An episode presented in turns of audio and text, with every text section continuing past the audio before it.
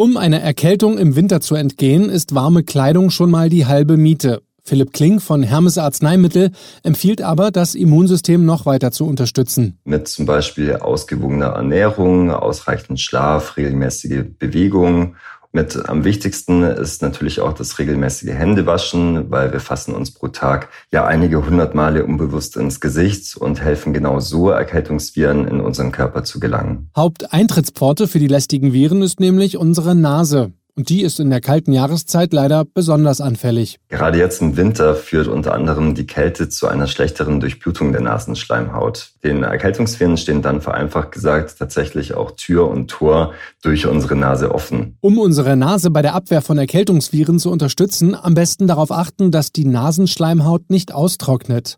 Hier hilft zum Beispiel regelmäßiges Lüften in geheizten Räumen oder ein Luftbefeuchter. Es gibt in der Apotheke aber auch Erkältungssprays für die Nase, die die Nasenschleimhaut nicht nur feucht halten, sondern tatsächlich den vollständigen Ausbruch einer Erkältung bereits vorbeugend verhindern können, was einen naturbasierten Wirkstoff aus der Rotalge enthält und auch für Kinder bereits ab einem Jahr sowie für schwangere oder stillende Frauen geeignet ist.